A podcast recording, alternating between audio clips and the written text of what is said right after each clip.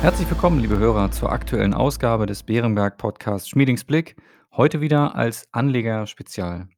Unser Chefvolkswirt Holger Schmieding und ich möchten Sie wie jede Woche mit den wichtigsten ökonomischen Einschätzungen rund um die Corona-Krise versorgen. Heute werfen wir einen Blick auf die zunehmende sektorale und regionale Konzentration in den wichtigsten Aktienindizes, maßgeblich beeinflusst durch den Technologiesektor. Worauf dies zurückzuführen ist und was das für Anleger bedeutet, erörtern wir in unserem Podcast. Als Gast darf ich Herrn Ansgar Nolte, Co-Leiter des Multi-Asset Portfolio Managements und verantwortlich für die ausgewogenen und aktienorientierten Vermögensverwaltungsstrategien des Berenberg Asset Managements, begrüßen. Mein Name ist Klaus Naeve und ich leite das Wealth Management von Berenberg in Deutschland. Hallo Herr Schmieding, hallo Herr Nolte. Hallo Herr Naeve. Hallo Herr Naeve. In vielerlei Hinsicht hat die Corona-Krise die Weltordnung kräftig geschüttelt. So ist auch die Zinspolitik, unter anderem der EZB, wieder in den Vordergrund gerückt. Herr Schmieding, würden Sie uns einen kurzen historischen Rückblick zum Niedrigzinsumfeld geben? Zeiten niedriger Zinsen hat es schon oft gegeben. Es hat sogar auch schon Zeiten gegeben, in denen die Inflation höher war als die Zinsen. Also Sparer nach Abzug der Inflation einen Verlust gemacht haben, beispielsweise in den 70er Jahren. Aber eine so lange Zeit so niedriger Zinsen wie jetzt ist sehr ungewöhnlich. Seit der Lehman-Krise ist die Inflation ja trotz des aktuellen Ausschlags insgesamt sehr niedrig gewesen.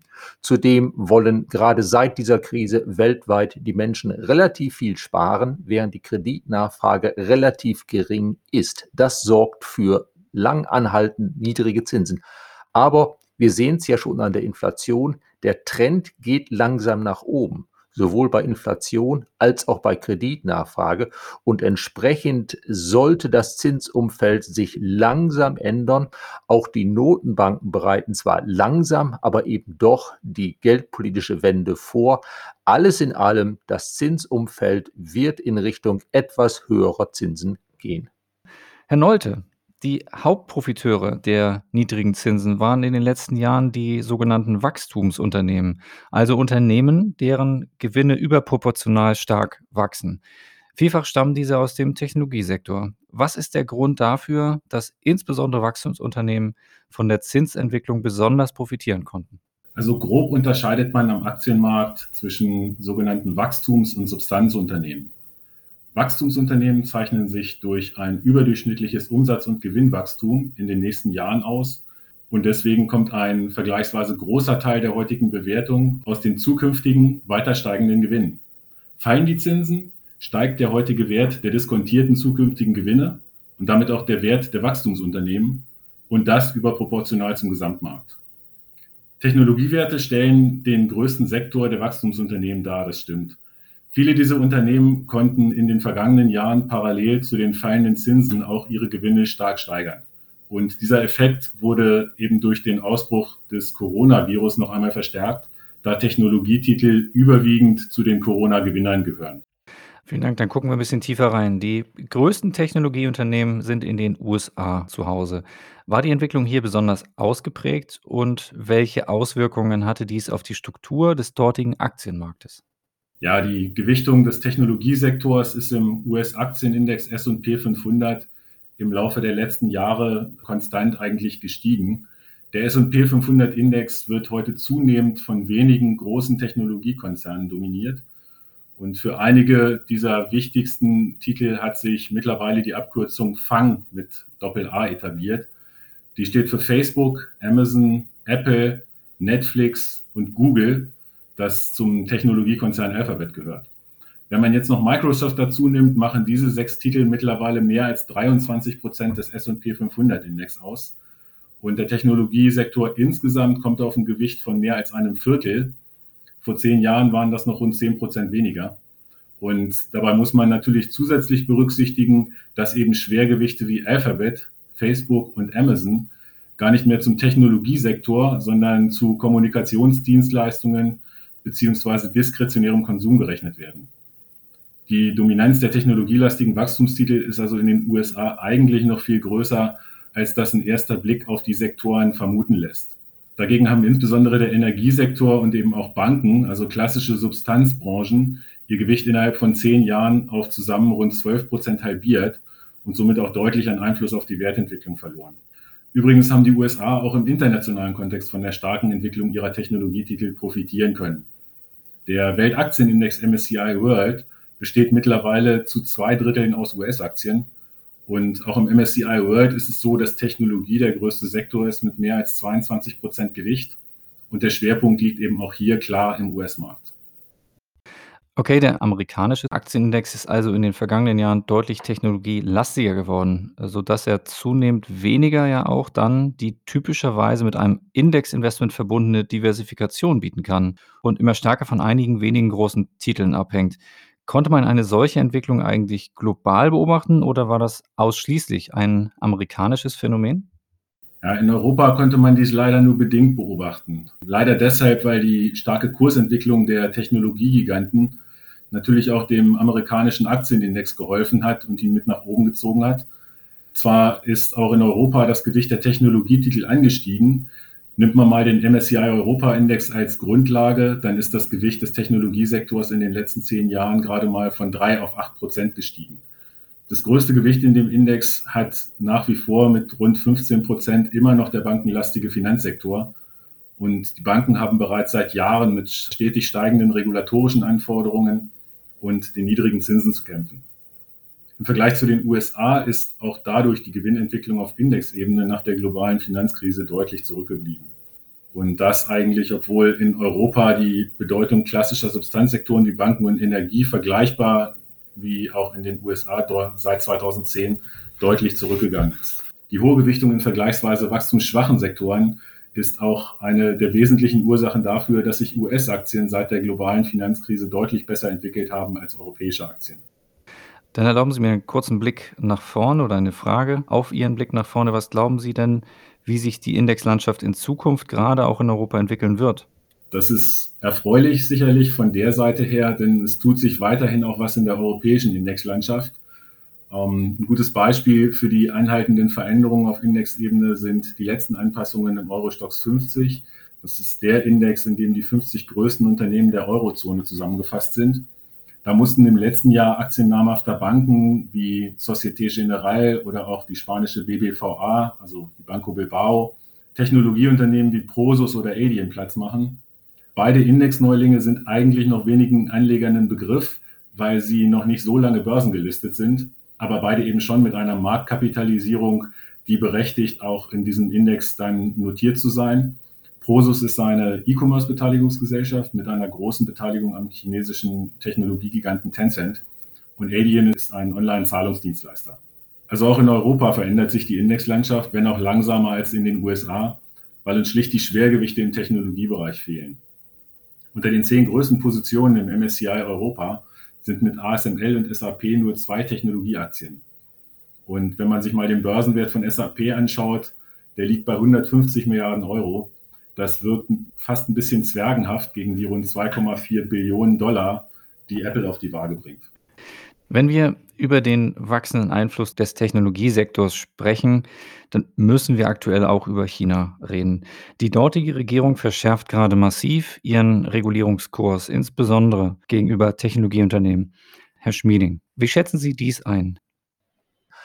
Herr Naeve, für Außenstehende ist es immer schwer zu beurteilen, was genau hinter den einzelnen Handlungen Chinas steckt. Aber es passt in ein Muster. Die Partei setzt ihren Kontrollanspruch durch. Niemand anders, nichts anderes soll so groß und stark werden, dass die dominierende Rolle der Partei und des Parteiführers geschmälert werden könnten. Technologie ist besonders sensitiv, auch Informationstechnologie. Das merkt man auch am Regulierungskurs Chinas. Dazu kommt ein gewisses Streben Chinas nach Unabhängigkeit, nach einem Abkoppeln von den USA, gerade auch in Teilbereichen des Finanzmarkts. Diese Motive stecken wahrscheinlich zumindest teilweise hinter den jüngsten chinesischen Bestrebungen. Allerdings, wie bei vielen Handlungen Chinas in letzter Zeit, besteht für China die Gefahr, dass durch zu viel Regulierung, durch zu viel Kontrollanspruch der Partei letztlich die Dynamik erlahmt, die privatwirtschaftliche Dynamik und damit Chinas großes, kräftiges Wachstum der letzten Jahrzehnte auf Dauer doch an Schwung verlieren könnte. Regulierungen haben ihren Preis. Herr Nolte, welche Rolle spielen Technologieaktien in China und den Emerging Markets und wie haben sich die jüngsten Entwicklungen hier ausgewirkt? Auch in China ist interessant zu beobachten, dass die Bedeutung der Wachstumstitel in vielen Indizes deutlich zugenommen hat in den vergangenen Jahren, maßgeblich geprägt von Schwergewichten wie Alibaba und Tencent. Natürlich leiden in der jetzigen Situation erst einmal alle chinesischen Indizes kurzfristig unter der zunehmenden Unsicherheit durch die aktuelle Regulierungswelle. Die Indizes sind bezüglich ihrer Struktur aber sehr unterschiedlich betroffen. Der breit investierende MSCI China hat ein Gewicht von fast 50% in direkt betroffenen Branchen. Mehr als 25% machen allein Alibaba und Tencent aus. Im Markt der Inlandsaktien, den sogenannten A-Shares, ist diese Gewichtung und entsprechend auch die Abhängigkeit deutlich geringer. Da liegt sie im CSI 300 Index deutlich unter 10%. Durch die zunehmende Bedeutung Chinas als Aktienmarkt innerhalb der Emerging Markets hat sich auch die Struktur der Emerging Markets Indizes deutlich verändert, sei es global oder auch regional im asiatischen Kontext. Im globalen MSCI Emerging Markets Index ist beispielsweise Technologie mittlerweile die dominierende Branche mit einem Anteil von mehr als 20%. Und auch hier werden, wie in den USA, Schwergewichte wie Tencent und Alibaba gar nicht mehr dem Technologiesektor zugerechnet, sondern anderen Branchen.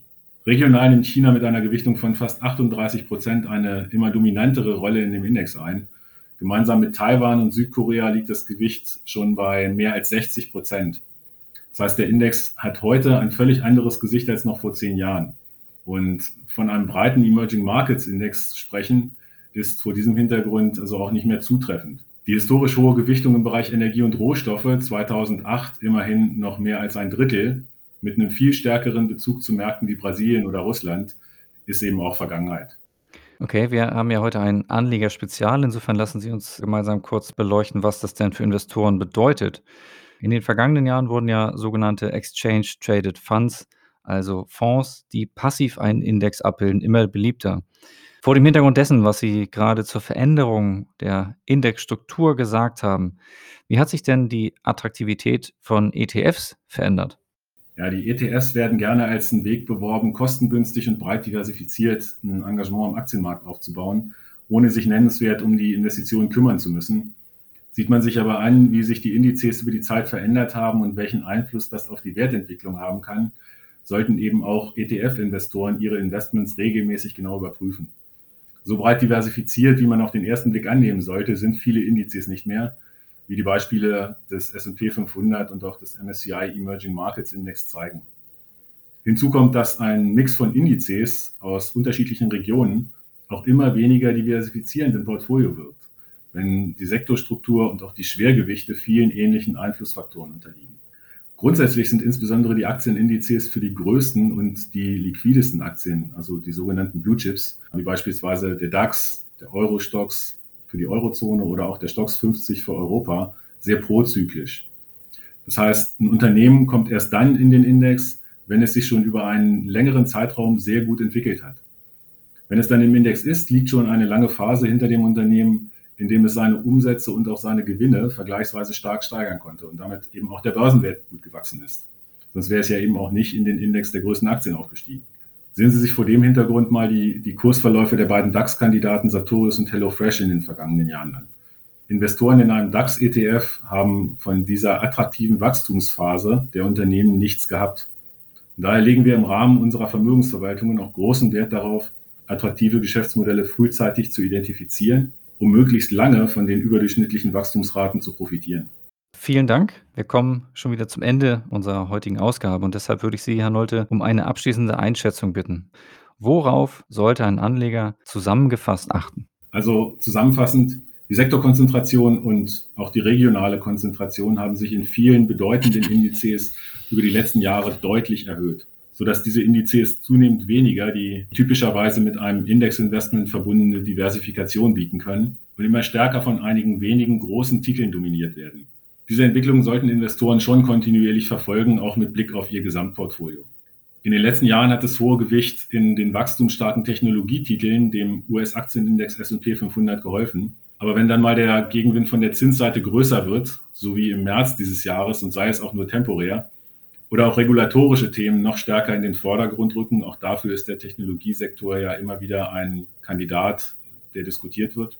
dann kann diese Konzentration auf wenige Sektoren und Titel zu einem Problem werden.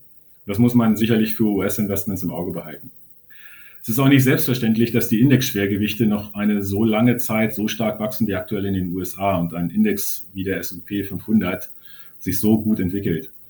Die Struktur von Aktienindizes ändert sich prozyklisch. Es ist aus unserer Sicht daher der erfolgversprechendere Ansatz, unabhängig von Indexmitgliedschaft oder Gewichtung nach attraktiven Unternehmen zu suchen und diese mit einer Gewichtung basierend auf unserer Überzeugung im Portfolio zu haben. Auch wir arbeiten in einigen Strategien begrenzt mit ETFs, zur Steuerung unserer taktischen Investitionsquote. Das ist kein Widerspruch, im Gegenteil, beide Ansätze ergänzen sich eigentlich sehr gut. Es ist nur wichtig zu analysieren und eben auch zu verstehen, und das regelmäßig, was genau man sich mit einem ETF ins Portfolio kauft. Das lassen wir am Ende als Appell so stehen. Meine Herren, ich danke Ihnen mal wieder für Ihre heutigen Einschätzungen. Sehr gerne, Herr Naeve. Sehr gerne. Damit verabschieden wir uns von Ihnen, liebe Hörer, und hoffen, es hat Ihnen gefallen. In jedem Fall freuen wir uns auf Ihre Fragen oder Anregungen per E-Mail an schmiedingsblick@berenberg.de. Bleiben Sie gesund und bis kommende Woche.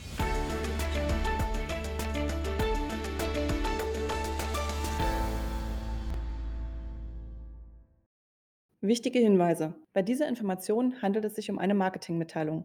Diese soll Ihnen Gelegenheit geben, sich selbst ein Bild über eine Anlagemöglichkeit zu machen. Wir weisen ausdrücklich darauf hin, dass diese Information keine individuelle Anlageberatung, keine Anlageempfehlung und keine Anlagestrategieempfehlung darstellt. Frühere Wertentwicklungen sind kein verlässlicher Indikator für die künftige Wertentwicklung.